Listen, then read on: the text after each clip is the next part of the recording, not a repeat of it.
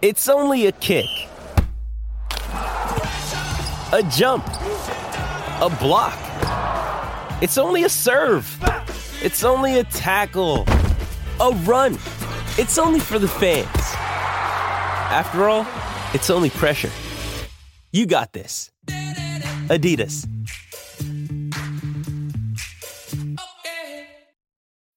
When you need mealtime inspiration, it's worth shopping Kroger, where you'll find over 30,000 mouthwatering choices that excite your inner foodie. And no matter what tasty choice you make, you'll enjoy our everyday low prices, plus extra ways to save, like digital coupons worth over $600 each week. You can also save up to $1 off per gallon at the pump with fuel points. More savings and more inspiring flavors make shopping Kroger worth it every time. Kroger, fresh for everyone. Fuel restrictions apply.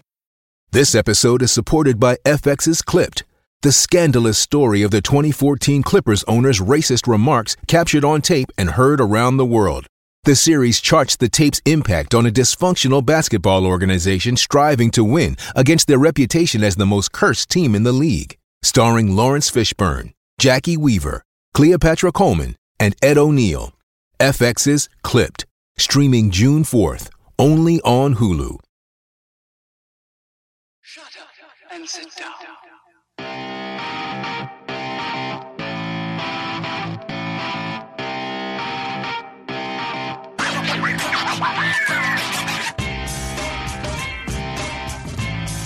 What's up, you guys? I'm Si, and welcome to Ace Podcast Nation. On our channel, you can find podcasts, interviews, and content on a whole host of subjects, including football, mental health, films, TV, conspiracy theories, writing, wrestling, serial killers, music, and more. Today's episode, we're talking NXT War Games and WWE Survivor Series. Uh, they were both up and down shows, but they were very, very good. You know, on the whole, pretty good weekend for WWE. Um, and there was some awesome, awesome moments. I um, was quite, quite happy to enjoy it. We're not going to be as detailed as normal because we're a bit pushed for time. My uh, my guest who I love speaking wrestling with, uh, is Mr. Andrew Thompson, who's a writer for Post Wrestling, interviewer for Post Wrestling.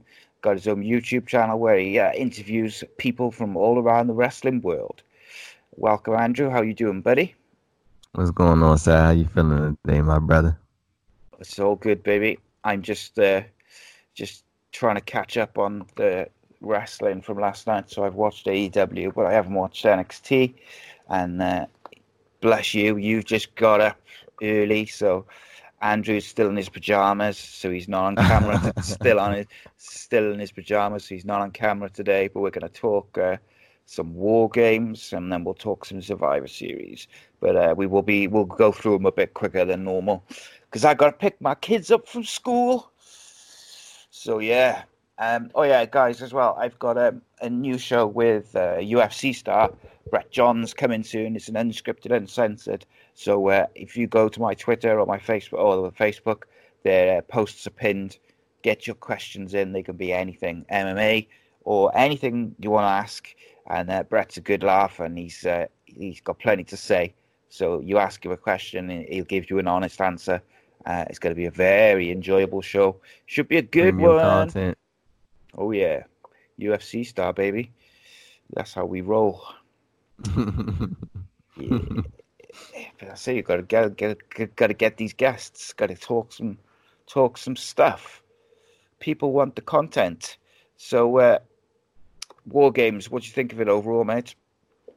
I think it was a great show. Like takeovers are always great. Like I don't know why. Like I, I feel like takeovers they still they still have this like special feeling to them. Like I I get amped before watching the takeover. Like before, like even during the pre-show, I always get amped up because it's always like a lively crowd and it's always a good time. You know the match is gonna bang every like every single one is gonna hit. Like, it, it might not be like super great, but it's not gonna be bad and it's probably gonna be like really good. And like every match just delivers. And I always enjoy take. I think it was a great show, as they all. But I, I would say like from that takeover, that first takeover Brooklyn show, uh, in the summer of 20, 2015 or 26, I can't remember which one it was, but uh, that first takeover show until now, I would say majority of takeovers have been really, really good. and I don't think they've had any bad takeovers at all since then. Yeah, no, they haven't. Have they? Um, I think like the last couple of takeovers before War Games, I've seen a few people say, yeah, they were really good, but they weren't as good as as normal or as as they've had before. But There's never been a bad one since, like you say, since Brooklyn. They've all been so good, and I thought this was, uh, you know, this was no different. Um, like I don't watch the pre-shows on uh, on WWE. Obviously, when I watch the pay-per-views, I watch them the next morning, and um, with the pre-shows, I just fast forward to the matches because the WWE pre-shows annoy me because it's just video packages and stuff that I've generally seen, whereas the NXT uh, pre-show obviously is shorter, and I always watch it because you'll always get something, whether it's mm. like the the Dakota Kai or the sorry the the uh, Mia Yim getting attacked and being taken out of it. You'll always get like some little uh, story development, even if it's only small, and it's only a short like half hour pre-show or so. So it's always I always watch it because it gets me excited for the takeover show. Whereas the the main roster uh, pre-shows, they always feel like a bit of a drag. So I fast forward to the get uh, to the matches. So yeah, you had Mia Yim. Uh, she was attacked. Didn't know who it was, even though everyone knew where the story was going. It was kind of like it was sometimes predictable is okay as long as it's done well, because if it's you know to make a logical story, sometimes you've got to go with what's predictable, and I think they did a really good job with the with the whole story. Uh, you know, they took Mia Yim out. I did feel sorry for her a bit because she had like a Bull Nakano uh, face paint on, which she tweeted out. Like she was, she was good to go, and she was, you know, obviously she knew deep down that she wasn't going to be on the show.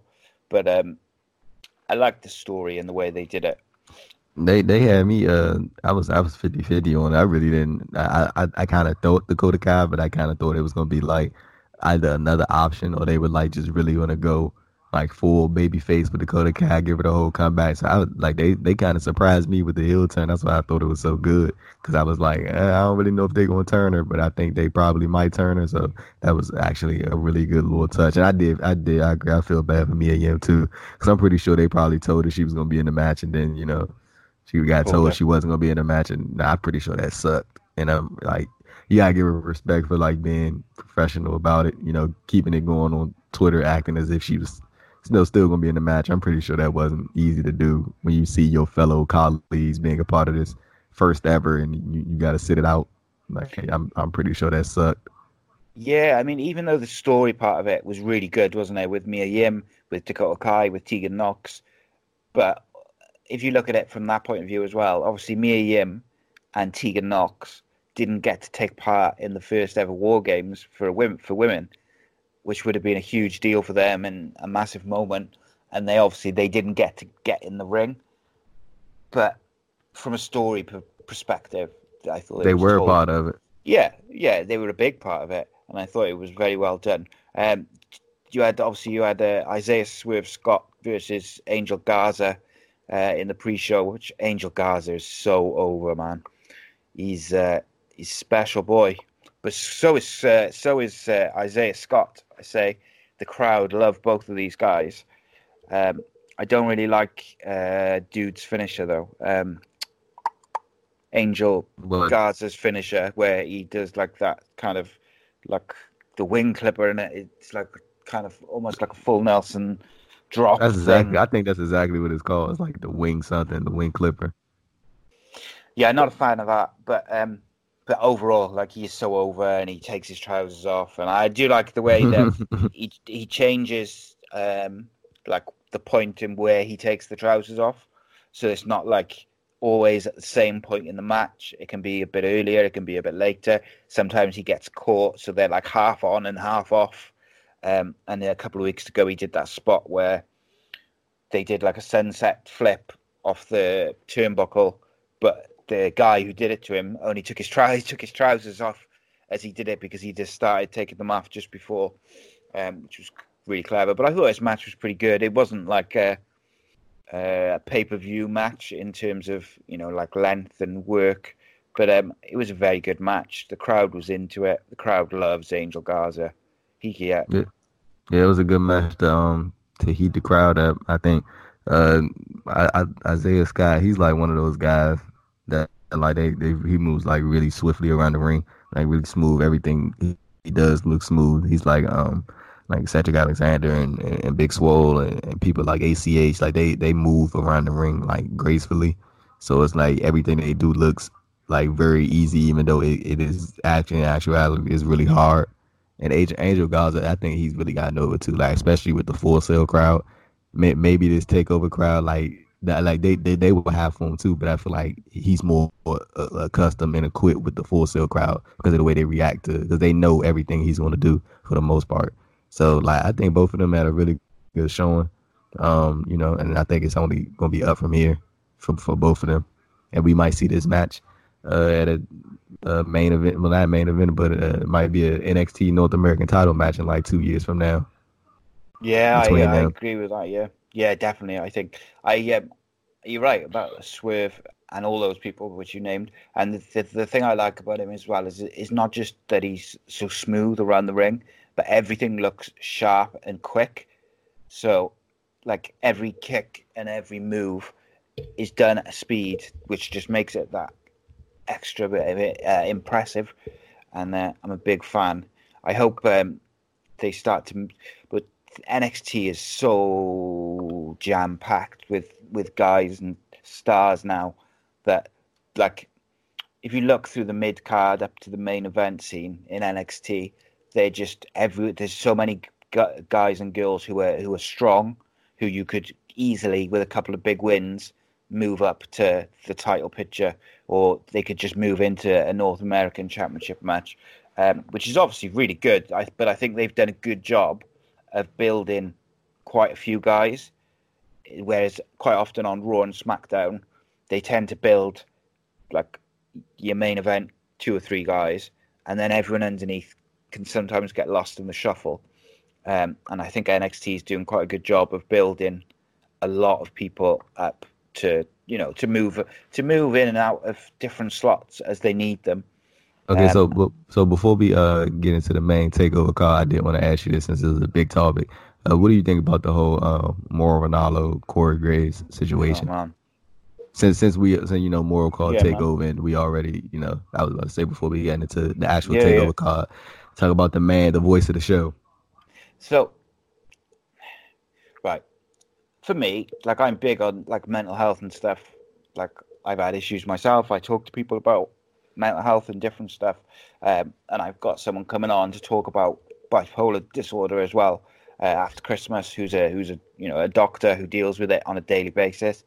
Um, and sometimes I've I've seen a few people on like Twitter saying, "Oh, just because he's got bipolar doesn't mean he's exempt from criticism," and or you know he's got depression. Does it matter? You know he's still got to do this or he's going to do that. But like what people, I think what people, some people don't understand is like bipolar is like one extreme to the other. So like one day you can be really, really like happy and positive and and excitable and like have mania, but then literally by the evening of that day, you could be the the lowest you've ever been. You could be really angry. You could be really upset. You could be really emotional. It, it's really, really up and down, and it's mm. very diff- very difficult to deal with. Um, and it's a very difficult illness to manage. Um, and you know, it takes a lot out of the person who's got it. It takes a lot out of their family, and and you need support from family and friends and stuff. So, in terms of what Corey Graves said, look, what he said is whether you think is correct or not is kind of not the point in the days leading up to takeover, Mauro Ranallo said that he was struggling with his mental health, but he was really hyped for takeover. Like he he he he had mentioned that he wasn't doing great. So as someone who's worked with him, as someone who's a you know a colleague and a co-worker, for me, Corey Graves, if he thinks that and it wasn't just a tweet, just to be you know a bit of a try and just winding people up, because I do wonder whether he was just doing it just to annoy people on social media while the show was on, and he knew everyone was watching. Um, but if say he if he does think that maybe Mauro cuts off the other two guys and uh, Beth and Nigel on the commentary. That's that's okay, but go and speak to Mauro Ranallo and, and and say that. Don't do it on Twitter when you know that as soon as you put that out on Twitter, it's not what Corey Graves said necessarily because like he didn't tag Mauro, he didn't you know go at him, he didn't like send him loads of tweets and go at him. But what he did is he said that everyone knew what he meant, and it meant that loads and loads of people, like trolls and just horrible people on Twitter, went after Mauro on Twitter. So he'd have got like, you know, hundreds of notifications of people either saying, "Oh, Corey Graves said this," or or them saying, you know, being abusive or being aggressive or saying not very nice things. And if you're struggling, that's the last thing you need is like hundreds of notifications of people saying really negative stuff. So for me, Corey Graves should have, especially because Corey Graves just before, about an hour before, put up a tweet um, saying something like, uh, "People on social social media so not people respond- on social media they they get too comfortable with uh talking trash to other people and not getting Yeah. punched in the face for it.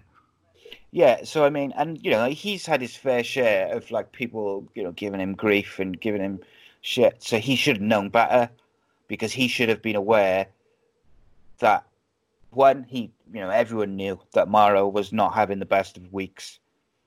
So he should have known that by saying that, people were going to go after Mauro. Um, so I wasn't very impressed with that because I think Corey Graves is aware enough and intelligent enough to know what was going to happen. Um, like he knew that people would go after Mauro and they would tweet him loads of stuff, and he did it anyway. So I kind of lost a lot of respect for him. I just think Um, you shouldn't like if you if you got something to say about a coworker, you should say it to them in private. Yeah. because I'm pretty sure you could easily see them in private. Like I know Graves, like he he took to the uh the, the little after the bell podcast, and he even mentioned Mauro by name, like which Nope. was weird. Like he like gave like one of those half-ass apologies where it's like, oh, I'm sorry you were offended, like Yeah, that, yeah. like that that type of thing. And like I mean, and he like I'm I saw a report the other day, well yesterday, and it was like um. I, th- I think it was from Pro Wrestling Sheet. I think that's who it was. Uh, that said Graves his his intentions was trying to, uh, like I guess like talk like a little bit of smack tomorrow for the because they they were going to call a match a, a couple of matches at Survivor Series together, and I'm like I mean well, you you could use that excuse I guess, but I mean if you were going to do that, like and this is just me speaking, if I'm doing that with Mauro Ranallo, I'm gonna DM him about that first or Mhm. get in contact with him about that first. Like, hey man, I'm gonna uh, do a little angle on, on social media, whatever. Like I'm just joking around, yada yada yada. You know, you go back Yeah. at me, and then we could uh finalize it, wrap it up tomorrow during the broadcast. You know what I'm saying? Yeah, Talk a little bit spot smack on. on it. Like I, that's what I would do. Cause I mean, if you know Morgan has mental health issues, he I don't really think that's the type of guy that you just do these like little spontaneous angles thing where he's Yeah, like, yeah. But, but he's gonna catch on and be like, oh yeah, he's working. You know, he's working. Yeah. He's having fun. Like, nah, I, I would have DM Mauro or hit him up and be like, hey, are you cool with this? Such and such. And then like Corey Graves, like he he should know better than anybody from the year he's had. Like, just stop talking dumb stuff on social media because I remember when the whole story broke with him and Carmella, dude damn near went off the rails because the amount of hate he was getting because the they said he was named the but that whole situation. So I mean, I think Graves gotta, you know what I'm saying? Like I, the the best thing for him to do now is like like I mean he ain't delete the tweets. The tweets are still up like to the as of this like as we're doing this podcast. So I mean, like I, I think the best thing for him to do is like get in contact with Mauro personally. And I know Yeah. you. I don't know if you saw the report that uh what's the name that uh John Pollock reported uh that Mauro wasn't going to be on NXT and they don't know if he's going to be on next week's episode either. But they they have been talking to him, but they just don't know if he's coming back or not. And That's like bad, bad. and- That's bad news. and uh bad I saw news. saw uh Ariel Helwani, he tweeted that Mauro. He was like, just just know the MMA community got your back, etc. and stuff like that. So I mean, I, I hope Mauro comes back, but like you know that like that that stuff can be like tasking, man. Like he he already got his issues, and then like you got him thinking about that, like the other stuff. So I'm like, I, I hope he comes back. like, but the fact that they don't even know if he's going to come back next week, like that's like, eh, like, cause after the first time with JBL, like this should have never happened again. Like, Yeah, bro, like, is it just that hard, like, to just leave people alone? Like, Yeah, it's, it's weird, isn't it? It's because, like, like you say, the end of the day, right? They've worked together before. they have, Um, they so, done like- pay per views together before. you you're telling me that Corey Graves doesn't have Mauro Ranallo's phone number? I don't believe that for one second. And But I'm pretty sure it's not hard to get it if you work in Yeah. a company with the dude. Yeah. And let's all right, let's say for some strange, weird reason he hasn't got his phone number. He could DM him, like you said, and he could have given him a heads up and say, you know, I'm working. Let's get something going before we call the shows tomorrow. And then Mauro could have said, Do you know what? I'm not really in the the right place for that because loads of people are gonna reply and I don't feel great, so let can we not? And you know, it, there you go. Or you just give him a heads up, but like to do it like that, and then yeah, the apology was weird because he didn't name him, and I can I I did think, well, maybe he's not naming him because he doesn't want to like draw more attention to him, to Mauro, to like give him more kind of grief from people. But then I just thought, well, no, everyone kind of knows, you know, that what it's about. But he didn't even really apologize either. It was like, uh, I'm sorry that you're offended, rather than I'm sorry I was a dick. Um, but yeah, I think it's worrying.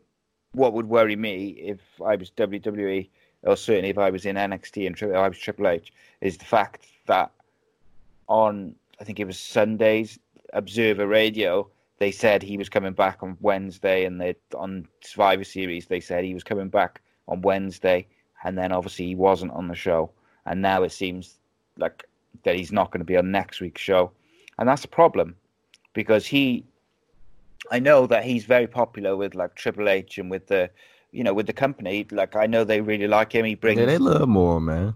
he brings legitimacy as well because of his you know his MMA and his boxing work and he's the you know he's the best he's the best commentator announcer I in, think he is. in wrestling And then, and then I, I don't think they want to lose him because I mean, one, I think one of the like the major reasons he got brought back is you remember when he first came back, he was about to call the Mayweather McGregor fight. yeah Like he was about to do that, and they brought him back like right before that, and they got some publicity from that. You know what I'm saying? So if, if I were them, man, I'm I'm doing like what, what whatever I can to to to you know get the moral back back in the booth because you can't be an advocate for, for for mental health as WWE is and taking breaks and stuff like that, and then you have one of your employees uh causing mental stress on another coworker, Yeah. like who who who who who you've already been through this situation with before. So it's Yeah. like, man, like I, I don't know how they're gonna do it, but they, they gotta get Mauro back. And if Mauro don't come back, it's not gonna look good. It's not gonna look good on them. But at the same time, I, I kind of look at it as you know, it, it could be an opening for Tom Phillips because he was on commentary last night for NXT, and I like Tom. I, I really I like, like Tom him. Phillips. Like he's he's like really good, and I think that could be like an awesome thing for him if Mauro does not decide to come back. You know what I'm saying? So it's like Yeah. you know, it I like wouldn't like one like so, somebody else's uh exit could be your opening, and I, yeah I, I yeah you know I always look at like opportunities like that, just in life in general, not even in wrestling. Like somebody else steps away, and you fill in, and then it could be your, your big breakout, you know. But Yeah. I, I I do hope Mauro comes back, and if he doesn't, I hope he's like okay, because I I I mean I know he um I know Frank Shamrock's taking care of him, so that's his buddy, so you know. yeah and like with mental health and stuff you've got to rely you know your friends your family people who you can turn to who've got your back. And you know i think that's the main thing is that, that i just hope that he's okay. But the other side of it as well is he could just think look i've been through this with jbl i really don't need this on top of everything else that's going on with my mental health you know i've got that to deal with so maybe I'll just stick to boxing and MMA where I don't have this problem. Do you know what I mean? So I do mm-hmm. wonder whether he might just think, "Nah, I don't need this." But he, he is a wrestling fan as well, isn't he? And he loves, you know, he loves takeovers and he loves NXT. Isn't it weird though that he only has these problems, or he's only had problems with co-workers or with WWE when it's away from NXT and Triple H.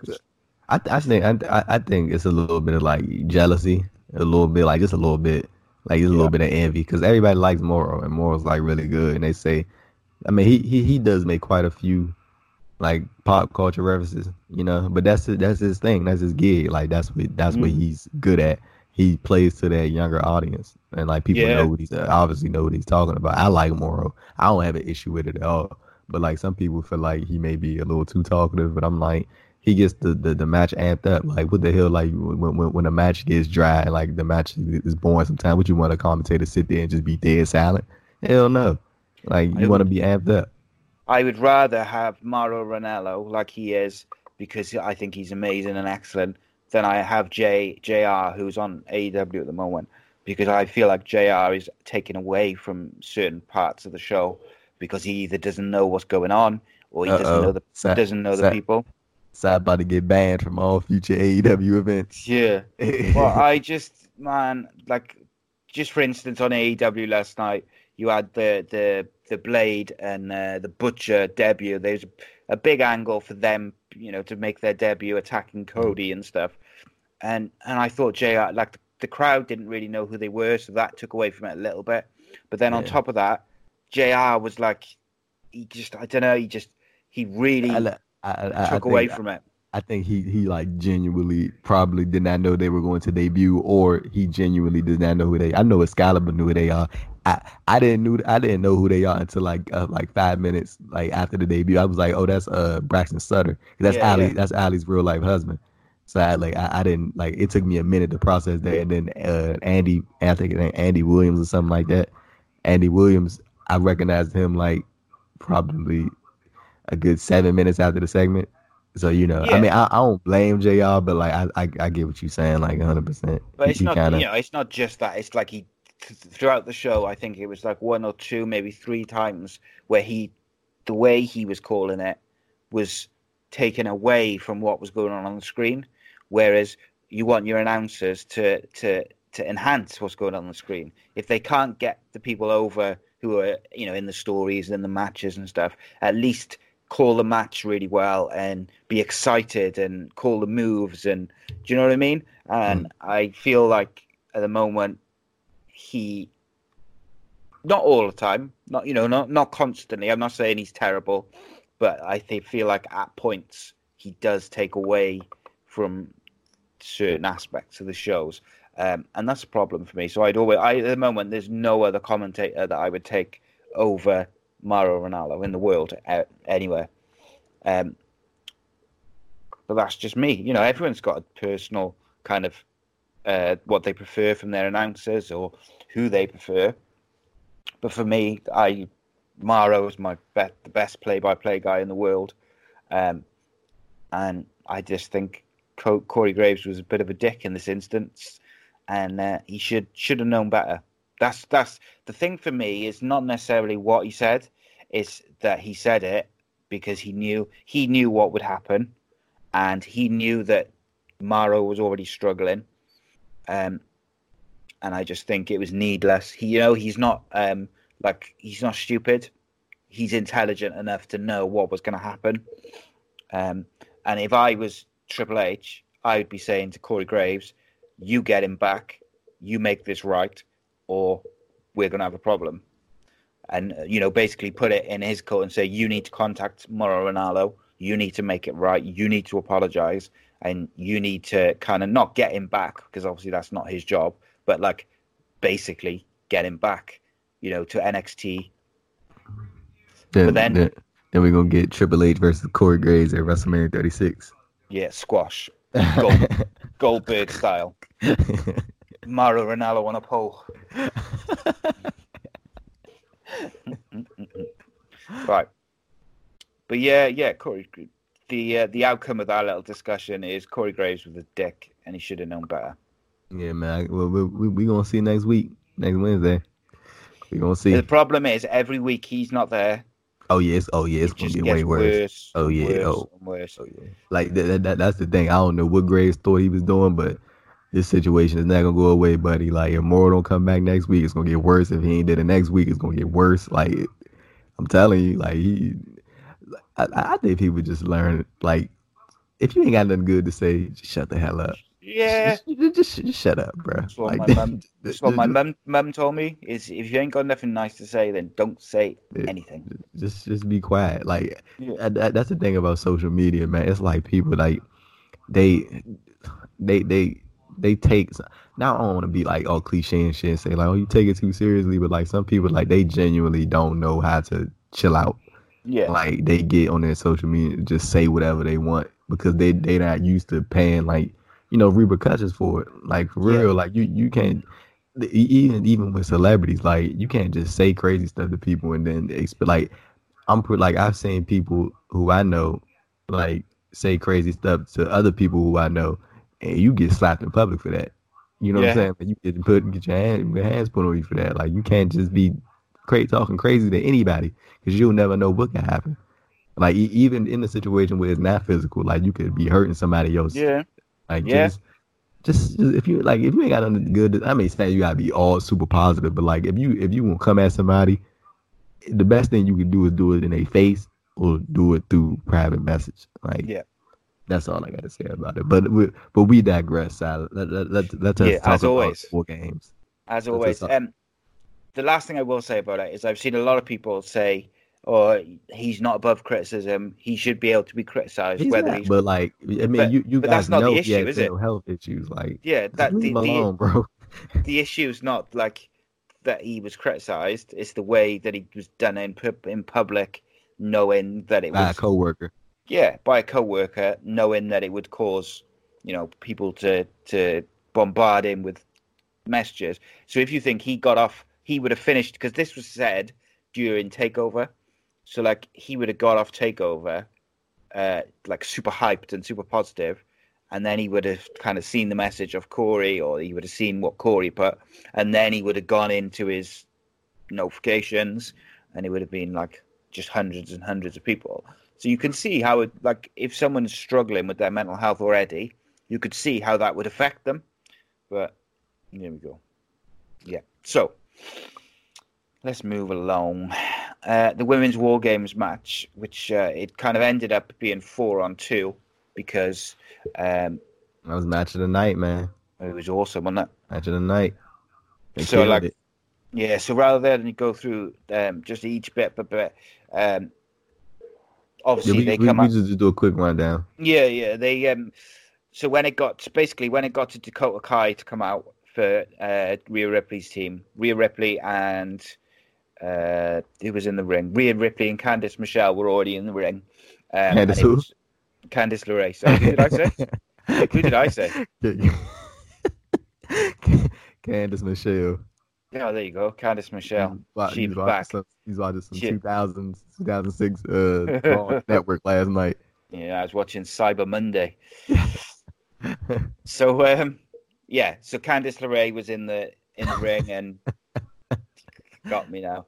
And uh, I think it was only Shayna was left on in the cage and Shayna's team, and in then in the other cage was Dakota Kai and Tegan Nox.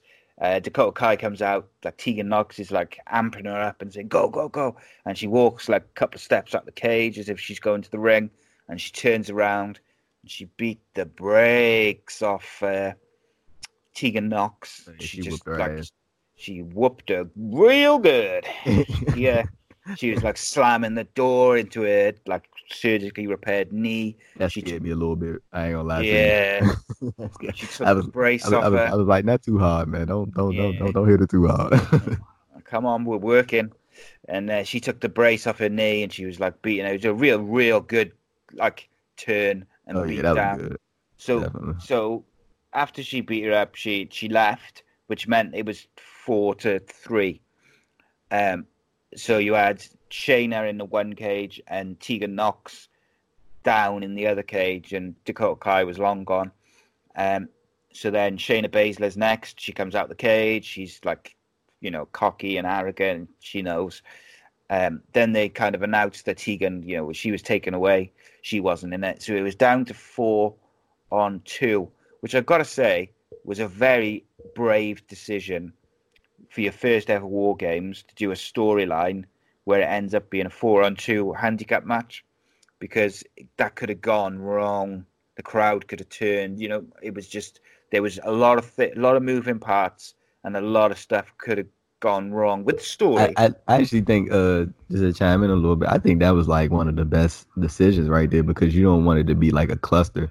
Like Yeah. even though even though that's the regular numbers for war games, you, you don't want people to be like, oh focus here, focus here, focus here, because you gonna get that in the men's match later yeah, in the night. So like And I, it- I think I think that was like probably one of the best decisions was to look, let's keep Rhea and, and and Candice in there and then we could spotlight Shayna, Bianca, uh Io and e, dude, Io got the biggest pop like out of everybody. Like dude, she is over. Like Yeah, it is she's so ridiculous. and she don't even need a title. I really don't think she needs the NXT women's title at all. Like she's just over. I think you just need to keep putting her in like important feuds that people care about and just keep keep the ball rolling. Like she's over as hell. But yeah, I, I think that was a good decision to have uh just just six people in the cage and you know don't let it be a cluster so you could focus more on the story and just like I think it worked out great for what it was. yeah. I thought it was just such a good match, and I thought every single woman in there had a, at least a few moments where they were awesome. And you want to know the crazy thing? Just to chime in, look, they they they all had they all have stories coming out of the takeover. Like there's nobody like in a dead spot. Like everybody has an issue to have another issue with somebody in that match. Like it's either you you took away this moment from me, or you did this to me, or you pinned me. Like Rhea Ripley obviously probably is going to be challenging Shayna Baszler for the NXT Women's Title at Takeover Portland in February. Bianca Belair could have an issue with the members of her team. Kay Lee Yeah. Ray, like they could be beefing with Kay Lee Ray because they like you, you, you got, you just got lumped into this. So this could be your fault that we lost. Can they probably got issues with Candice LeRae? Shayna Baszler probably got issues with everybody in that match now. So like, and, and Io, like she, she's just over. So you can just throw her in anything. So it, you know it's, what? it's good. I would like to see uh, Kay Lee Ray versus Candice LeRae. I think that could be an awesome match. I wouldn't mind seeing them go a bit, um, like a bit like hardcore, bring in some weapons, do like a last woman standing match. Cardiff, Kansas. I mean Cardiff, Kansas. Yeah, I just think like I think they could have an awesome match because like Kay Lee Ray on the indie scene was like she was all about the crazy stuff, and she hasn't really shown that in the um like NXT UK or NXT. She hasn't shown that side of her character, and obviously. You know, everyone knows like Candice LeRae on the Indies where she was with Joey Ryan, and like there's always, you know, you always see that that picture will always pop up now and again when it where where she's covered in blood um, after a match with I think it's with from a match with the Young Bucks in uh, PWG I think, um, but like I'd love to see them two just let off the reins a bit and just go mental, just like smashing each other. But I also, do you know what else would be quite I quite like to see is Io Shirai versus Bianca Belair That'll be a Um, banger. because I I, thought like, it, was- do you think it was Like weird? twenty minutes. Do you think it was weird that Bianca Belair kind of turned heel just for this match? Like she Oh. was a she was a baby face. I know I, she's I don't even know if she's a heel or a babyface. I think she's a tweener. She's just I mean- all about her, isn't she? Because I mean, people gonna cheer and some people gonna boo her, which I don't get. But you know, I mean, I, I don't really think she's a she's a heel. I don't think Io. I, they present Io Shirai as a heel, but did you hear that pop she got? She ain't no damn heel. Like she just marches to the beat of her own drum, and so does Bianca Belair. I, I, I I'm starting to think like may, maybe the, the the the idea of heels and baby faces are starting to like wear out a little bit. Because I mean, like people gonna cheer for who they want to cheer for.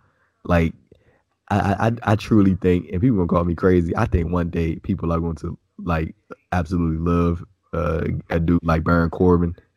Like pe- people hate him now, but like they they they gonna treat him just like how they treat the Miz now. Like we we like you you, you did your just do. Like Yeah. we respect you, and I, I like I just think like heels and baby faces are starting to like fade out. So like Bianca Belair, she's a tweener. Io Shirai, she's a tweener. Like the crowds love them. So you know, it, I mean, it could go either way though. Honestly, Yeah, and the women's division in NXT is looking unbelievable at the moment. It's like looking so good. Um, like and like you say, everyone's got some sort of story or, or confrontation coming out of it. So it's going to be, you know, it's going to keep being good. Um, you know, I think that Rhea Ripley's going to take the NXT title the Oh, yeah, next take, definitely. next takeover. Is that takeover Portland? Is it Yeah, the next one? take over Portland. Yeah, I, yeah, it's in February, and I, I, I think like honestly, dude, like right now, I think if if you're gonna put, take the title off over Shayna, because I think Shayna is right behind Asuka as the, the best NXT Women's Champion of all time. Mhm. Like, if if anybody's gonna do it, it's it's gonna be Rhea Ripley. But you know what might might stop it though is sorry to interrupt you, mate. Uh, is I wonder whether they may have Rhea Ripley win the Rumble um, because she is Mm. she was so so over on the main on you know on Raw and SmackDown as well. And yeah, man, she got this- the she got that unique look. She got the Yeah. work, and I, and Triple H obviously is a big fan. And I just think they won't take the title off Shayna to give it to Rhea if they see like a big match between Rhea and someone at Mania. I would like to see Rhea versus Becky at Mania.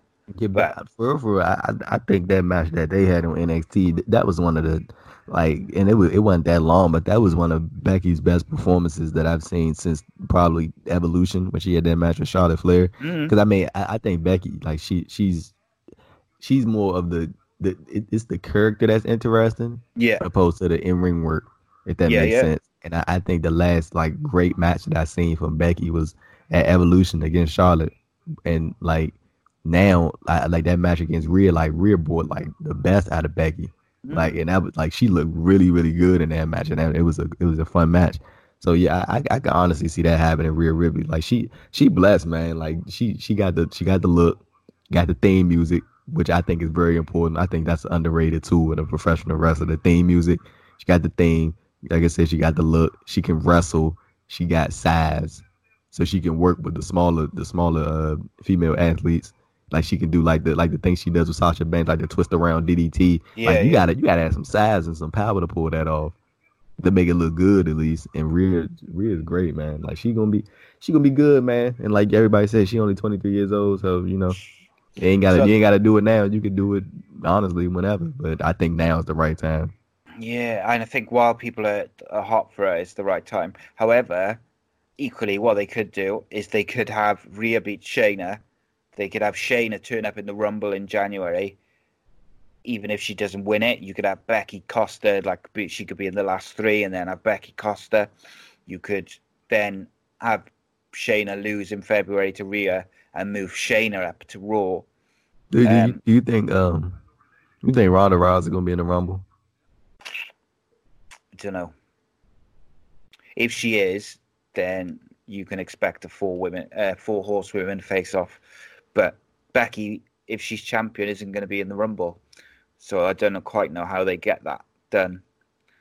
Um, but it'd be interesting unless Shayna perhaps wins it, or like the last three are like Shayna, uh, Shayna, Charlotte, and Ronda or something like that. And when like Charlotte wins, then the other two start beating her down, and the and then Jessamyn and Marina Shafir sort of come down and join in this four on one, like a beat down after Charlotte's won the Rumble, and then Becky makes her way down, and then it's four on two.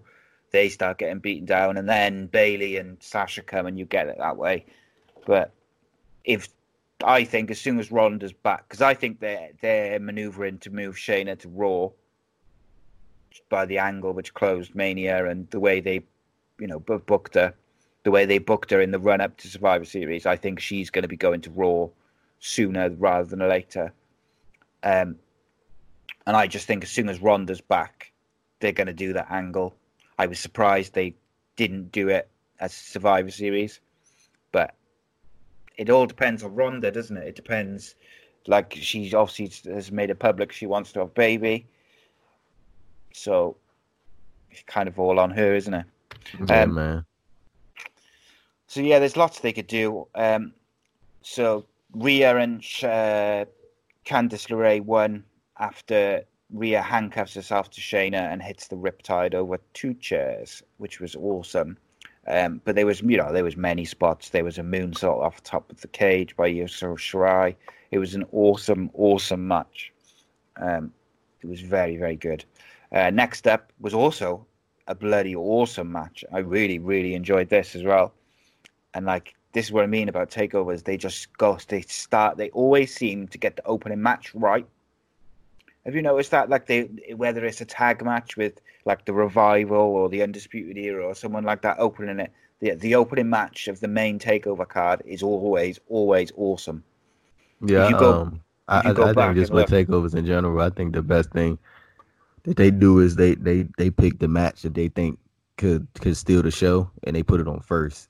Like, and it, it might not even be the most hyped up match on the card. It could just be the match that they think might have the best in ring rate and can have the best like get the best pops out of the crowd. And they'd be like, Mhm. go go go do that first.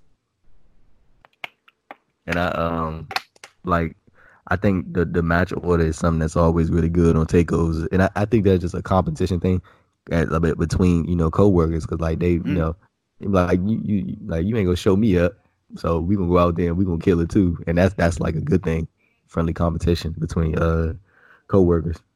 Yeah, damn right. It was it was it's what you want, isn't it? You want them uh you know, not not working against each other. You want them working together to put on the best show, but like a bit of friendly competition, isn't it? You know, they all want to be the best. Show it.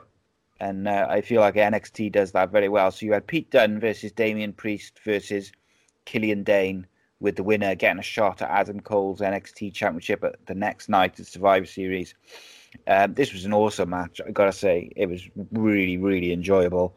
You know, Pete Dunne is just so um, he's just so good in the ring. He's just everything just looks so good and crisp. Um, he hit this uh, like a snap German suplex uh, on I think it was Dain, and it was just oh, it was beautiful, just so quick and just like real snap to it. But um, one of my favorite spots was when Dain had, um, I think, uh, I'm trying to think which way around it was. I think um, so. Punishment, not punishment. Martinez was this. Sorry, Damian Priest was on the floor on his back, um, and uh, Killian Dain picks up Pete Dunne and does a Michinoku driver. But as he sits down to do the Michinoku driver, he slams Pete Dunne's head into uh, Damian Priest's head and sits on his head at the same time, and it looked awesome. What it was such a great spot. Um, what did you think of this match, mate? Uh, I I think it was um it was I think it was a real good match for what it was. Uh, I, I feel like the crowd kind of they just came off like a real high, so they were kind of yeah. like they were kind of like just flat, like not super flat, but like they were kind of flat for the match. But I think they like the time like the match was heading to the like the closing portion. I feel like they got the crowd back in it. Like Pete Dunne's great.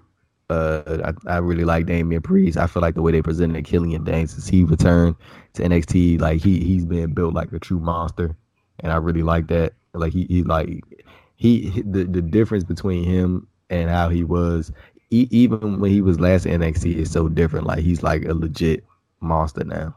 And Yeah. I I don't I just want to say this. I keep saying people saying that Killian Dain was using um the the one winged angel. Killian Dain has been using that move for years. Like I don't think he stole that from Yeah. Kenny Omega. He's been using that for a long time. I Like, remember so- seeing him use that in ICW. Yeah, he, he's he's always been using that move. Like that's you know, it, it- like I mean, of course, people associate that with Kenny Omega Yeah. because Kenny Omega is a bigger name, but you know, they just want to throw that out there. But that was Yeah, that was a, that that was a real good match between them three. Um, you know, they they went out there and did what they could with the crowd they had, and I, I even though it took the crowd a minute to get into it, it was really good. And Peter Dunne got the win. I, I think Killian Dain should have got the win because I mean, I mean, Pete Dunne's a made man.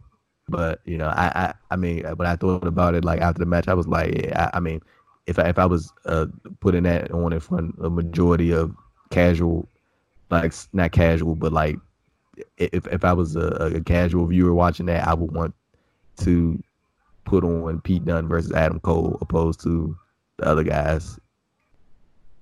Yeah, I thought Killian Dain had a really, really good showing, but yeah, you're right. I thought like Pete Dunne, but then I don't know. Pete Dunne and Adam Cole on Survivor Series was so good, so I don't know.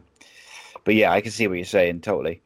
Um, next up was Finn Balor versus Matt Riddle. I thought this was Finn Balor's best match for a very long time. I Um, agree. I agree.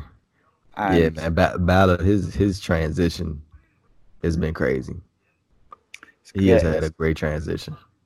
Yeah, man, it's been really cool seeing. And that and that let me that, that that bloody Sunday is hell, isn't it? yeah, That finisher, that It's that, that that drop DDT that he that shit is oh my my bad for the language, but that yeah, that is crazy. Like that move looked like it could go so wrong. yeah. it, It, looks so it, it looks so damn cool. Yeah, so it was a good match. I um Matt Riddle, the way they're booking him is frustrating me. Like I knew Finn was going to win, and he should have won this because they're building him back up and stuff. But I feel like when they were doing the in the NXT invasion stuff, Riddle got a bit lost in the kind of where everyone was invading. Um, I felt like they should have put a bit more, um, a bit more focus on on him when he was up in Raw and SmackDown because he is so special, and I just think, like they had him pin Orton at Survivor Series, which we'll get to in a minute, and then they had him Ba- Baron Corbin get him out straight away, and I understand wanting to get him have the you know get the heat and stuff, but like I felt like they could have done a bit more with Matthew Riddle. Yeah, I mean, Um, some like I mean, when I look at situations like that, I mean, especially in these type of situations, like I, I don't think every it's gonna be possible for to, to get like a lot of shine on most of the people that we think should get shine. I mean, somebody was gonna be the odd man out in certain Yeah, yeah. situations. Like, I I, I I I see with people like I've i I've seen that uh like with your your point before, like people saying like Riddle kind of got lost in the mix, but I mean, if it wasn't Riddle, it was gonna be somebody else. And like I, I- I feel like out, out of everybody that was in that mix for NXT, I don't think it, it necessarily hurts Riddle because I think Riddle's always gonna be over regardless. Like people just love Matt Riddle. I just think now is a matter of time of getting him like back on track or where you Yeah. had him going. But like like I said, like anything like things change. Like I'm pretty sure plans change. Like they probably had something for Riddle and it got switched up and then like now look at it. Keith, Keith Lee was able to gain some of that traction, and now he's a made man. You know what I'm saying? Like people talking about, damn, he he they wanted him to go to goddamn WrestleMania and face Brock for the title after what he hmm. did to Roman Reigns. You know, and Keith Lee had a great show over Roman Reigns. And I mean, you know, that that could have been Matt Riddle, but Yeah, you know, I feel like so sometimes like sometimes you just a, a, a product of everything going on and you just gotta play a role. And that's what Matt Riddle did. He played his role and he, he he got some shine, you know, but it just wasn't the shine that most would think he would have got. But, you know, I think a, a big thing coming out of this, like especially during this match that he had with Finn Balor, is that he's starting to like use a lot more Goldberg's oh, moves oh yeah, and and, pe- and people are kicking out of the moves, and I think that's like I I, don't know if that's like intentional, but like I, I really like that, and I, I definitely think that one of these days, probably I'm gonna say I'm gonna bank on next next September that we're gonna get Riddle versus Goldberg at one of the Saudi shows. do you think? See, Oh, I yeah. think I think I think. gonna happen. Do you know what? Do you know what I think they might do? Is Riddle be in the Royal Rumble, um, and he'll come in clean house or whatever, and uh, he'll have someone up in the the jackhammer, and then Goldberg Goldberg will be the next entrant in his music. oh goodness, what a face off! What a pop! nah man, keep keep keep Goldberg as out the rumble. Say say somebody else that spot. Have, have, have Goldberg come running on him like without being in the rumble. Have him come like toss him over the top rope, something like that. We'll we'll, we'll, we'll, need, we'll need the spat wasted on Goldberg, man. Yeah, I can see that, but I would like, and uh, I only want to see Riddle versus Goldberg if they give Riddle a convincing win. If they ain't going to give him a convincing win, then keep Goldberg away from him. That's what I can say. Um, We, we got to do a podcast. I can't wait to Goldberg pin Riddle in ten seconds. So oh me man, you do the you do the podcast. that one will be that one will be over 18s. Right. Um, so next up we got uh, the men's War Games match. oh yeah, Jesus wait, wait, wait first, first, what did you uh what did you think about the the Riddle? Uh, just just quick thoughts like what did you Riddle, Balor, I the thought it was really, Balor, really, yeah. it was a really good match. It was. I thought it was. I thought actually, I thought it was Riddle's best match for a while as well. Um, Do you think thought- um you think oh you go ahead. I was gonna ask you a question Uh, after. But no, no, I was going to say I just thought they both had a great, great match. I thought they both looked super strong, um, and I thought they did a good job. Even though, like everyone knew that Riddle was gonna, you know, he was gonna lose. Um, but I thought they did a good job of protecting him in terms of they've made uh, Finn's finisher straight away has been kept strong and really good. Um, and did you notice the only CM Punk chant in the whole of NXT Takeover was when Riddle did the G- GTS? Um, Yeah, a- apart from that, there was not one chant, which I thought was Yeah. That that's just good, meant, man. yeah, it just meant the The crowd, crowd was having a really good time. Yeah, let me and I- ask you this: so, so you, so you think Balor's taking the, the NXT title from Adam Cole in February at, at Takeover? Because I, I, I, I think we might get a three way with Cole, Ciampa, and Balor, and that way Cole doesn't have to take a pin. Because I think Ciampa's gonna take the pin.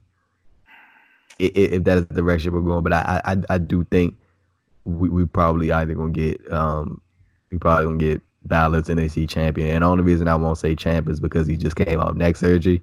And I'm pretty sure they don't want to take that risk of having it be a part two of what just happened earlier this year when he won it and when he was NXT champion. Then you got to take the title off because of injury, God forbid, you know.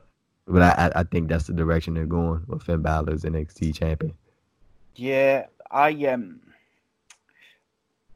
my only disappointment with the whole thing since Finn's come back is that we I really thought that that meant we would especially because they've he's been interacting with Undisputed Era so much I really thought we were going to get Undisputed Era versus the club um or the OC and that that still like gets on my nerves a bit that they haven't gone with that route but I do think, yeah, Finn will probably take it off Adam Cole. Um, yeah, but then it's like, what do you do with Adam Cole then once you've taken the title off him? Give feels- him a break after this year he's had. well, after the month he's just had. He's done like a year's a year's worth of tra- traveling and working in the last Dude, month. look at look look at his his 2019 like him and, and Will Ospreay are my my wrestlers of the year for for the men's side. Like these dudes, like especially okay, just talk about Adam Cole specifically. Royal Rumble, right? He did the Royal Rumble. He had uh the WrestleMania weekend match with with Gargano. Ran it back at Takeover 25. I think he had a he had a, a real good match at Brooklyn. I think he was on Brooklyn. I mean, take I mean take over uh Toronto. Mm. Like he what else? Had that crazy month this month of November the the, the SmackDown uh the the bangers with NXT he had a lot he had a couple hit matches with Matt Riddle this year like and then he capped it off at Survivor Series and I'm pretty sure he's gonna be defending the NXT title against somebody at probably Finn Balor take over Portland.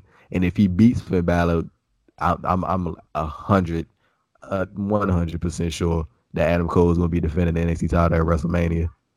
Like, I'm 100% sure. And I, I Yeah. pro- probably probably is going to be in the Rumble too.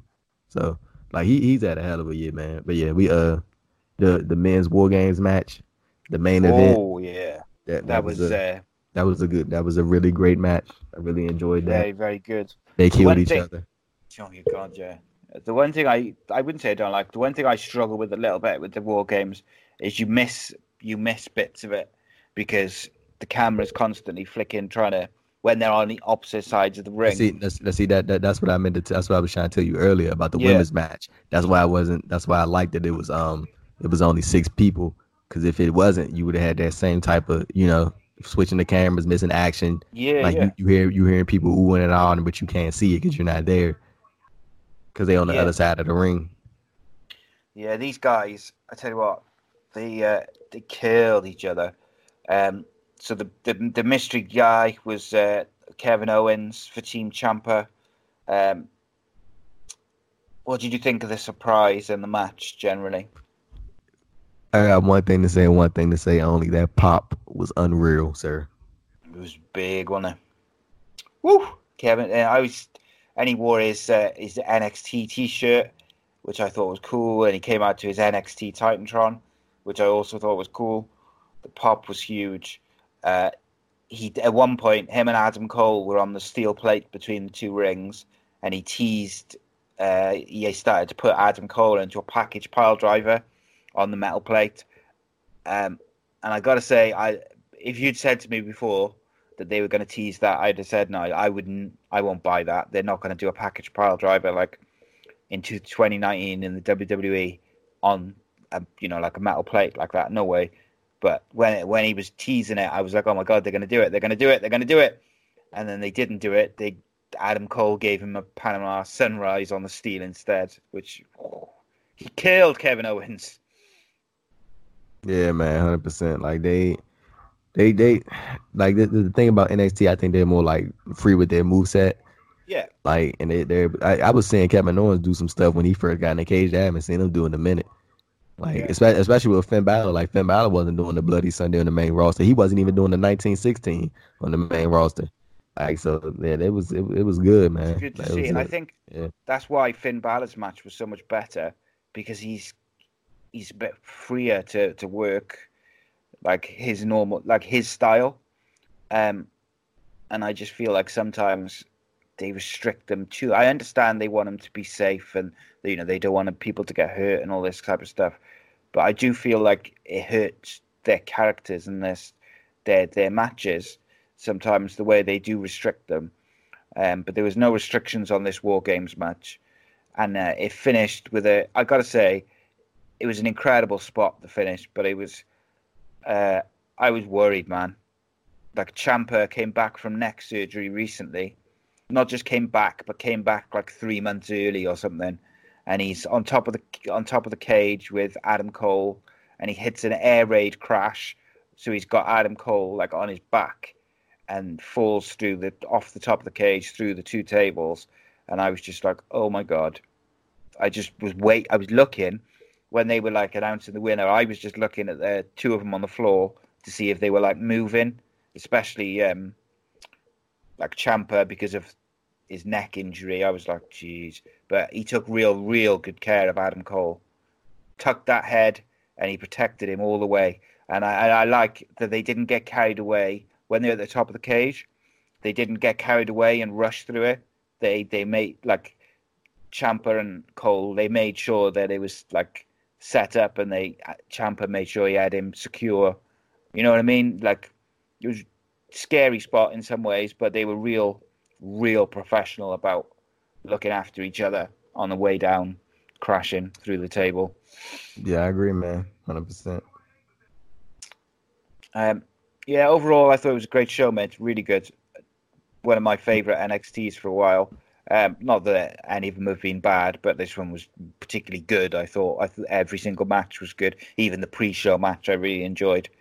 Um, uh, the only thing I was sl- secretly disappointed that the the surprise wasn't Marty Scurll, but like deep down, I knew he wasn't going to be there, and I knew he wasn't coming to WWE. Marty Scurll, he's still working Final Battle. I know. I just, you know, in my head, I was like, yeah, man, the villain's going to turn up, the music's going to hit, and the crowd's going to go ballistic. Th- does he own? Does he own the rights to that theme song, or is that Ring of Uh, Honor's yeah, theme I song? got a feel. I got a feeling he owns it, but I might be wrong because I'm sure he used he used. It- it- uh, it- it's gonna be it's gonna be a, a hit to his character if he doesn't have the rights to that theme song.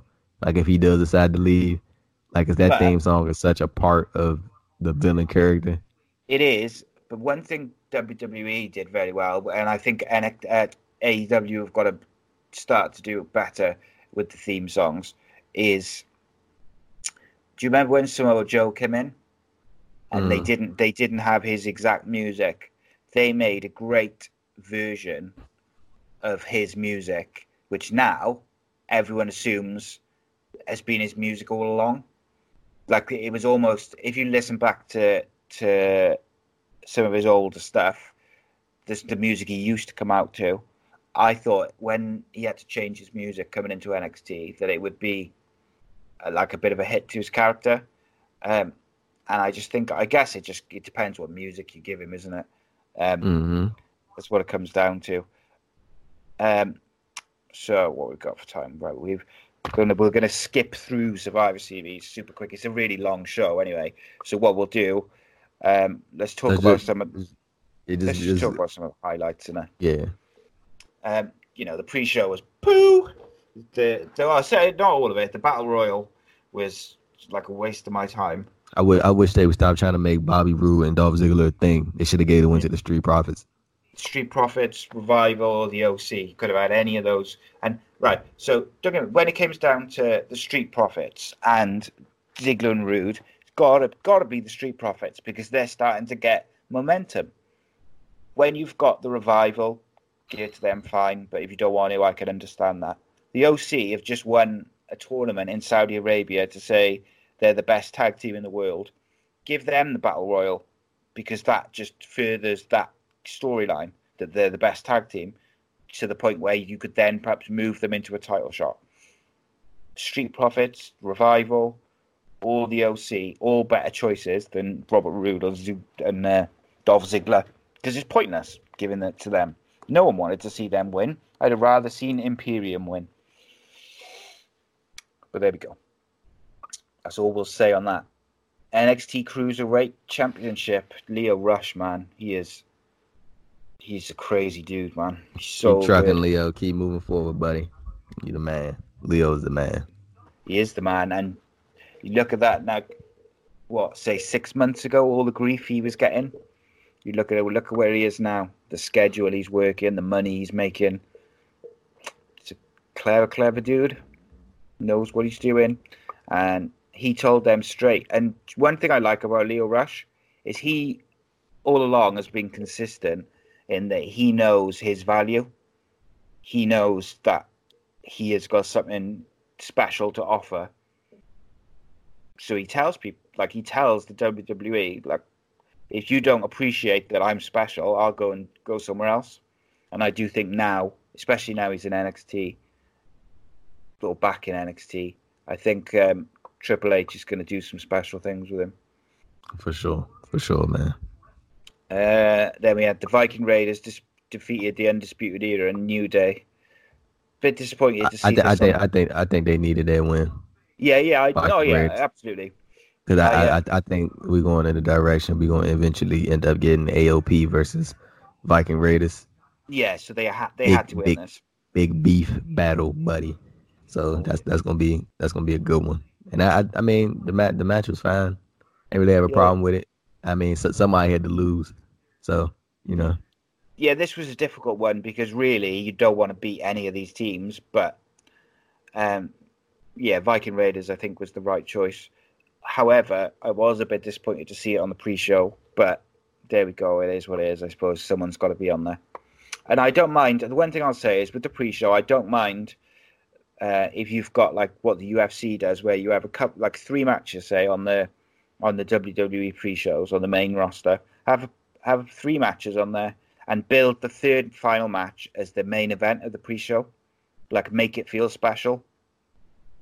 Um, because then I think people will watch. Then I think it's not. It doesn't feel so much like oh, I'm on the pre-show. Um, but Kofi Kingston, you know, a couple of months ago, WWE champion. Now, we we let let's go ahead and skip past that because we're not even gonna get it. We're gonna be we're gonna go past the time, buddy. I'm, not, I'm not even gonna get into that. We'll leave, not we'll getting leave into that alone. today. Okay. Uh, next, We're gonna end up going on a tangent, and I'm, Yeah, gonna, be, I'm gonna be talking for the next 40 minutes about how they doing Kofi. Yeah, he's to be back. So, um, Team NXT women defeated the Raw and SmackDown team. Uh, the survivors were Rhea Ripley, Candice LeRae, and Io Shirai. This I thought was pretty damn good match. I really, really, I wouldn't say like from a from a work point of view, it was like amazing, but I did really, really enjoy it.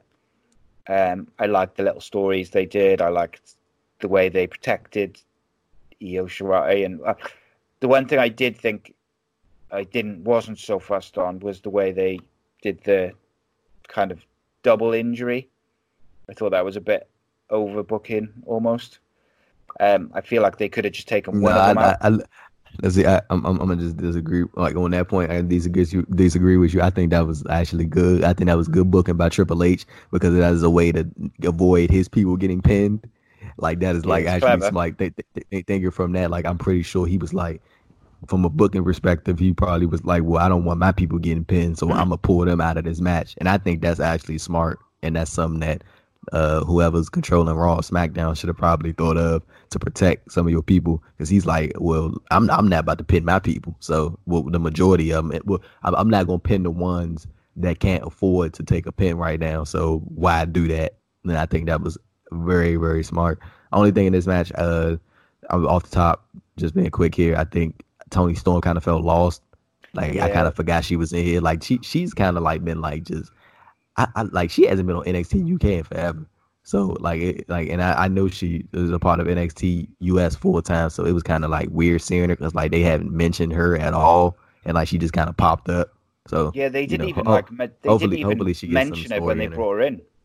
You know when they brought her in though, they didn't even like on SmackDown, wasn't it? And they didn't even say, "Oh my God, it's Toni Storm." It was just she was just there. Um, but yeah, I suppose I I can see that. Um, you know what you were saying about protecting the pin and stuff. That's quite clever. Um, but I really I liked seeing Sarah Logan and and uh, Carmella and Dana Brooke get some get some action and get some time. Um, Asuka's my favorite still. I just can't get enough Asuka. Um, and I loved over the last week every time we saw Io Shirai and Kairi Sane face off was just like this awesome moment. Even though they never quite got going against each other, I just loved that moment where they were facing off. And there's so many, there were so many little face-offs in the women's match that could lead to something special. Um, so I think yeah, that was pretty cool. Uh, the what else we got? Roderick Strong defeated uh, Nakamura with Sami, Sami Zayn and AJ. Were you surprised that he, Roderick got the win here? Uh, not really. I mean, I, I kind of felt like AJ AJ's AJ's made man. I don't really think they got. From what I see, like I don't really think Shinsuke is a priority to them. That's what, what it seems like. I feel like he's just like a champion just to be champion. Like I, I feel like they need to do something quick with Shinsuke, like ASAP, like to make him super interesting again. Like for real, for real, honestly, what they could do is they could just switch his theme song back to what it was, and people, I think people people would love Shinsuke again, like super love him, like how they used to.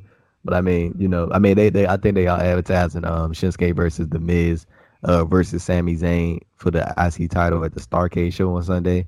So I mean, maybe that's like a preview of what's to come. Maybe we'll finally get the Sami Zayn.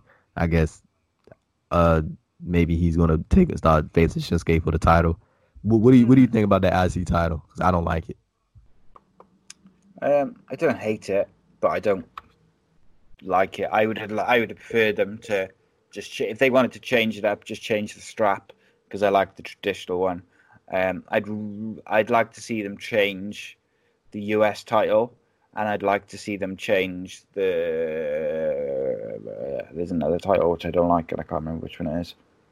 Oh, the cruiserweight. Um, I want to get rid of the purple strap on the cruiserweight title. Um, but the IC title, I just it's it's all right. It's, it's it's I don't hate it, but I don't. I'm not like wow. Like the the NXT UK titles are like beautiful and amazing, and they look just awesome. And the IC title, I was just like, yeah. So uh, next up was the NXT Championship match, which was Adam Cole versus Pete Dunne. What did you think of this one? Because I thought this was the best match of the night by far. Yeah, they they uh they, it was kind of like the uh, the Dunne Damian Priest uh the Killian Dain match. Like I think the crowd was kind of you know down for it, but not down, but like they were kind of flat at the beginning. And then they Cole Cole and Dunne reeled them right back in, put on a banger, and Adam Cole, baby, is still the NXT champion and having a great year. And now I don't know what they're gonna do with Pete Dunne. Yeah, Adam Cole's pretty over. He's uh, wherever he goes, people seem to, to like him. Um, he's just he's just one of the he's so charismatic though, isn't he? Like the way he speaks, the way he moves, he he comes off as a star. Um, and like I, everyone goes on about how small Adam Cole is, and like he's not massive, but like when you put him up against Finn Balor or Daniel Bryan or people like that, he's not that much smaller than them. Um, so I just think, and he's so charismatic, and he carries himself like a star. So I do think he's the sort of small guy that Vince would like because of the way he can cut promo and the way he carries himself. I don't think he's as small as people make out, but maybe maybe I'm wrong. I mean, What? I, I, I just think like I mean, as far as size goes, ma- majority of the top wrestlers are small. So I mean, I really don't think it matters honestly. No, no, me neither. What would you do? I, I, I, I, I, think it would have been a very uh like it would have been obvious if you did the three way with Cole, uh, Bray, and Brock. I think that would have Yeah. really made Adam Cole look small. Of course. But then But, Brock I mean- is massive, isn't he? Like Brock is like superhumanly big, and the Fiend is big as well. Bray Wyatt's big as well. Bray Wyatt's So- like just a naturally built dude, so Yeah, you know I think Cole would have looked weird there. But I mean, it really don't matter. I mean, like what like. I, pe- People are very selective in what they choose to, to pick out on. yeah, I mean, yeah. I really don't. I really don't see the issue. But I mean, you know, to each his own. And I, Yeah. as far as uh, Pete Dunne, I, I I think you should put. No, nah, don't do that. But I was going to think.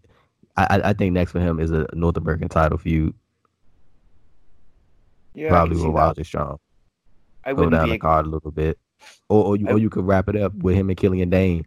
But I mean, if you're gonna do that, you might as well put Killian Dain over since Pete Dunne's already on a losing streak. Ain't no point of doing flip floppy with it. Like No. if Pete Dunne's gonna be on a losing streak, then have him on a losing streak. Do you think they might put him on a losing streak and then have uh, Tyler Bate and uh, Trent Seven come back, and then have Ooh, Pete, and then have and then have Pete Dunne turn on them after a, like a little losing streak because we haven't seen heel Pete Dunne for a while, um, and then do him versus Tyler Bate, yeah, that that that's a good idea. Actually, something something, something against that. different. Yeah, that, Um, I'm I'm actually with that. Sign side up for NXT creative. Of course, I should be creative already. I'd have written better than some of they what they've done over the last year. But anyway, Whoa, NXT no, no. or, or main raw? Uh, I'm about to say Mate, side W- G's, W- WWE generally, just generally. But uh, yeah, you'd have just had the Fiend and the OC versus Undisputed Era Yeah, over and over, over and over again every night. We, we let you we let you get the pin. We, we'll be going for the Fiend versus Riddle at Mania right now. Yeah. So what? To, okay. So next was the Universal Championship match, which was the Fiend defeated Daniel Bryan. I really enjoyed this match, which is no surprise because I enjoy everything which Bray Wyatt and the Fiend generally do. Um, but I actually thought Daniel Bryan did so well in this match. He got the crowd into it. He sold them a ticket. They thought at one point he was going to win. And uh, when the Fiend catches him in midair with the mandible claw, I thought that was a really cool way to finish it as well. Um, I just thought it was pretty good for what it is. You know, it's like it's a, it's a it's going to be a glorified squash match because of the way they're building the Fiend up, but Daniel Bryan still managed to make it good and interesting with the way he works, and you got the yes chance back, which adds to his character. But the Fiend still kicked out after the yes chance. What do you think of the, the red light? I'm I'm not a fan of red light, but I mean I'm, I'm guessing that's just a part of the character, so I'm just gonna stop complaining about it. So I mean it is what it is now. Uh, I I don't think Bray's matches are meant to be like classic classic matches. They're meant to No. tell a story, and that's what that's what he did. Uh, the whole point was to get Daniel Bryan back to I guess the, the revive the yes movement. I guess I guess that was the Yeah. whole point, and he he did what he said he was gonna do with Seth Rollins. So I mean that Fiend's having a good run as Universal Champion. I think they're doing a great job of presenting him, like with the with the with the builds. Um, I'm real. I'm I'm really interested to see what's next for him heading into TLC. Probably shouldn't even have him defend the title at TLC and just wait to the Rumble. So I mean, you know, everything going good for the Fiend right now. I'm very interested to see who who's next on his his list and who he's going to reveal who he's going to be revealing on the Firefly Funhouse this week. Is it going to be Liv? I don't, I don't, I don't know, man. I don't know what's going on with that. she um she's she's been teasing, but these what people forget is these workers they work, and this they know when people are kind of getting excited or they're like speculating that so and so's coming back, and they do feed into it a bit. So she could just be having a bit of fun, but she has been teasing it herself that she, you know, she's coming back soon. I'd like to see what they could do with it. I feel like it could be quite interesting um, and something different. So I'm all for it. Um, so we had the men's Survivor Series match. Uh, I don't. We, we, we, we, just I want to point this out. Like we can just, uh, I think Keith Lee was made in this match. That exchange he had with Roman Reigns was great. They made him into a star. Um, like that, that was just my high point from that match. Like just off the top, while we running on time, I feel like that was, that was a Yeah, yeah. real, real great moment for Keith Lee, and he showed out. Yeah, so um, I'm just going to kind of skip through some of the bits. I like Walter was super over. The crowd loved him. That Um, was surprising. I was so disappointed that they screwed him over in like two or three minutes. Really, really pissed off. Um, I, Riddle versus Gable, like five minutes of just chain wrestling and grappling was awesome. So good. Um, and then you had Riddle. Uh, Riddle rolled up Randy Orton, which I thought was awesome. But then Orton gave him an RKO, which I don't think that's the end of that story. Um, the moment where Strowman was mowing everyone down right outside the ring, and he came up against Keith, Keith Lee, and they both went down. I thought that was awesome. Um, yeah, and Baron Corbin like picking up the fan favorites and pinning them, and like coming up behind them and pinning them like Riddle, and I think that's clever, clever booking. Even if you, you know, doesn't suit what I like, it it's clever to get the heat on him. Um, and like the crowd when Riddle when it was Riddle, uh, Rollins and Reigns, everyone thought that Riddle was going to lose and those two were going to be the two survivors. So I thought it was really cool to see Keith Lee take out Seth Rollins. I thought that was uh, awesome. And you know Keith Lee's made now. If they wanted to move him to Raw, he could turn up, but he could go straight into the main event if they wanted to. I agree, man. Will they do it? Is the question. Um, then we had Brock versus Rey Mysterio. They should have Uh, did it. They should have pulled the should have trigger. put him on. They should Yeah, have. they They should have. Should have. have pulled the trigger, man. That was a great moment. They should have. Um, they should have called an audible when Dominik come out. As soon as they hit that low blow, and the crowd was going nuts, and they were so emotional, they should have called an audible and had when they both did the frog splashes. Should have been it. Yeah, should have been it. But then You you you, went- know me me and you was talking about this during the last podcast. Like I said, they always do this. Everybody always get these little comeback moments against Brock, but they couldn't give for Kofi. Yeah, see you what I'm did, saying? yeah. See that that's that's that's that's that shit I'm talking about right there. You see you see my mad? You see my mad, Si? You see my I mad? I see I'm about to throw the phone. You see we're gonna do. We're gonna we're gonna do a They- whole podcast on just they- Kofi next. They keep doing that. Everybody gets these special comeback moments against Brock. You telling me Yeah. you couldn't do that for Kofi? This Rey match wasn't even long. It was like Yeah. nine minutes. You telling Just me had- you couldn't It doesn't have to be long, does it? It you, just you- has you to be telling like me you couldn't minutes. give Kofi like a trouble of paradise, a little low blow spot, Big E or Xavier Woods interfere. You know what I'm saying? Like you, Yeah. you telling me you couldn't give me nothing, like nothing, but you telling me to go out of your way to get Dominik to frog splash. That was a nice frog splash, by the way. He had a nice frog splash on Brock. That was nice. But you telling me everybody gets these little comeback stories on Brock, but Kofi couldn't get one. Seaside. That's what I was talking about last time. It's bullshit. Bullshit. no, it is. It's, it is shit though. It's like, come on. But, but but but just focusing on the Rey match, that was it. I really enjoyed that. I always enjoy when Brock walks the smaller dudes. I, always, I like I was really expecting high expectations for the Rey match because I mean, come on now, it's Rey Mysterio and Brock. Like the size alone makes it a fun match, and it was a fun match. And I think the way they involved Dominik was really good. Uh, I think going from now next, I want to see. I think what we're going to get next is Ricochet versus Brock at Royal Rumble. I think that's what's going to happen. And we're gonna probably we probably we probably gonna get uh, Rey Mysterio and Dominik teaming up at WrestleMania. So I'm looking forward for that. But remember, I said this. I tweet this out when you put the uh, when you put the thing out. I said Ricochet versus Brock Lesnar at Royal Rumble. I want everybody to go earlier this year. It was an episode of Raw. I think it was coming out of WrestleMania. It was the summer when Ricochet came down to the ring and he he walked past Brock Lesnar and Paul Heyman mean mugged him. It's gonna all come full circle. I'm telling you, Ricochet versus Brock 2020 Royal Rumble Ah. Houston. Ricochet is going to sell his life away for Brock Lesnar. That would be awesome. I gotta say, I would love to see that match. I think Ricochet could do some amazing shit with Brock. Um, right, I've got to go, so I'm gonna have to. That's why we're speeding through Survivor Series, guys. So I apologise, but we focused on NXT because NXT rocks. Um, so the Women's Championship Showcase, which was the main event, Shayna Baszler, Baszler defeated Bayley and Sasha Banks. I felt quite sorry. Bayley, for- uh, Becky sorry, Lynch. Be- Becky Lynch. Sorry. Did, did, did, you think did you think Ronda was coming out? Like, did you think that I was going did. to happen? I did too. when Becky attacked her at the end and said, "This is my fucking show," Oh, I, I, I- definitely thought. Uh, thought she was coming.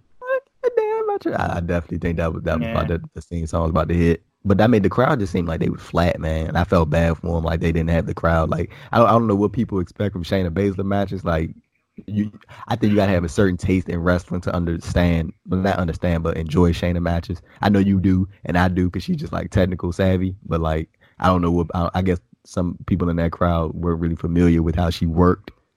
Yeah, and I also think that obviously the men's match was pretty good just before, um, and you had the the Brock Lesnar and Rey Mysterio. Um, I almost feel like they should have put the the Brock match on last or the Fiend match on last. I know, like, really, when you know the results, put Adam Cole and Pete Dunne on last. But I know they're not going to put the NXT, you know, the NXT show, uh, title match on last. But like that as a main event would have been incredible. Um, because I actually thought the women's match, I thought it was pretty good. I quite liked it, but the crowd just didn't get into it, and that took away from it a lot. Um, but I, I actually thought it was all right. It wasn't as bad as people say. Um, NXT wins the night. So, yeah, they. Were you surprised at how how strongly they booked NXT? No, not at all. Because I mean, I think that like even though they don't really mention it, I think they want to, you know, uh, get ahead of uh, well NXT. They want NXT to be ahead of All Elite Wrestling in the ratings, even though the ratings don't really necessarily mean which show is better. But I Yeah. think you know it's just a good accolade to have that you know you beat them in the ratings, and I think there's a lot of more eyes are going to be on NXT, and we're going to see today as of this uh, Thursday, uh, November 28th, that we're recording this podcast. We're going to see who wins the ratings uh, for this week. And I, I kind of like from what I heard, I heard that both shows were kind of flat. Like they, they weren't as exciting as they normally were. So I'm very excited to watch uh, NXT and see if that if that holds weight. Because I kind of felt that way about the AEW show. It was good, but it wasn't. You know, it was like, It wasn't eh. great. Yeah, it was Yeah. all right. The Jericho, uh, I thought Jericho's promo at the start was really funny. I'm gonna But- say this with Jer- Jericho adding Sean to to the end of every word is hilarious. Like that is funny. I, I, I will give him that. Him saying celebrate Sean and Le Yeah. Champion. That that that is funny. I'm not gonna lie. So yeah. He's- the goat. Uh, guys, you can follow Andrew on Twitter at ad Thompson Underscore No. underscore. underscore underscore, and uh, I'm at acecast underscore nation. Uh, Facebook.com slash acecast nation. YouTube.com slash ace podcast nation. Also check out Andrew's YouTube channel as well because he has awesome interviews. And uh, guys, I'm you I'm I'm joining. gonna put I'm gonna put a sound on the spot right here before we go. Sal, Go, are we go, doing go. the uh, are we doing the the Royal Rumble uh throwback review? Yeah, we are. Yeah, uh, I don't know when, but it'll be Okay. soon, and then it'll be out over Christmas. I'm gonna. Me and Andrew are gonna review Royal Rumble. Uh, I can't even remember what year we the, said. the, the one the one before WrestleMania 17. Yeah, so it's gonna be. I'm doing the Royal Rumble from that year with Andrew, and then we're doing WrestleMania 17 with Alex McCarthy of Talksport. It's gonna be good. Sweet, sweet. Andrew, the two thank you for joining me. Yeah, two proper journalists. Not like me. I'm just an amateur. You're. Amateur. Make sure make sure to check out my guy's side uh with uh the UFC fighter coming up soon. Yeah. Unscripted. Get your get your get your get your real questions in. get those get that weird shit in guys i'll let see you next time andrew you are a legend thank you for joining me Peace, brother. Always a good time talking to you.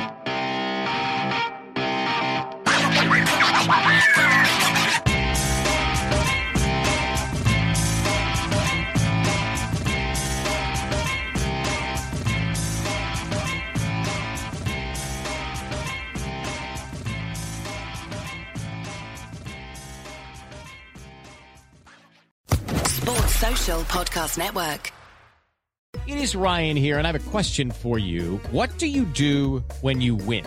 Like, are you a fist pumper? A woohooer, a hand clapper, a high fiver. I kind of like the high five, but if you want to hone in on those winning moves, check out Chumba Casino. At ChumbaCasino.com, choose from hundreds of social casino style games for your chance to redeem serious cash prizes. There are new game releases weekly, plus free daily bonuses. So don't wait. Start having the most fun ever at ChumbaCasino.com. No purchase necessary. Group. Void were prohibited by law. See terms and conditions. 18 plus.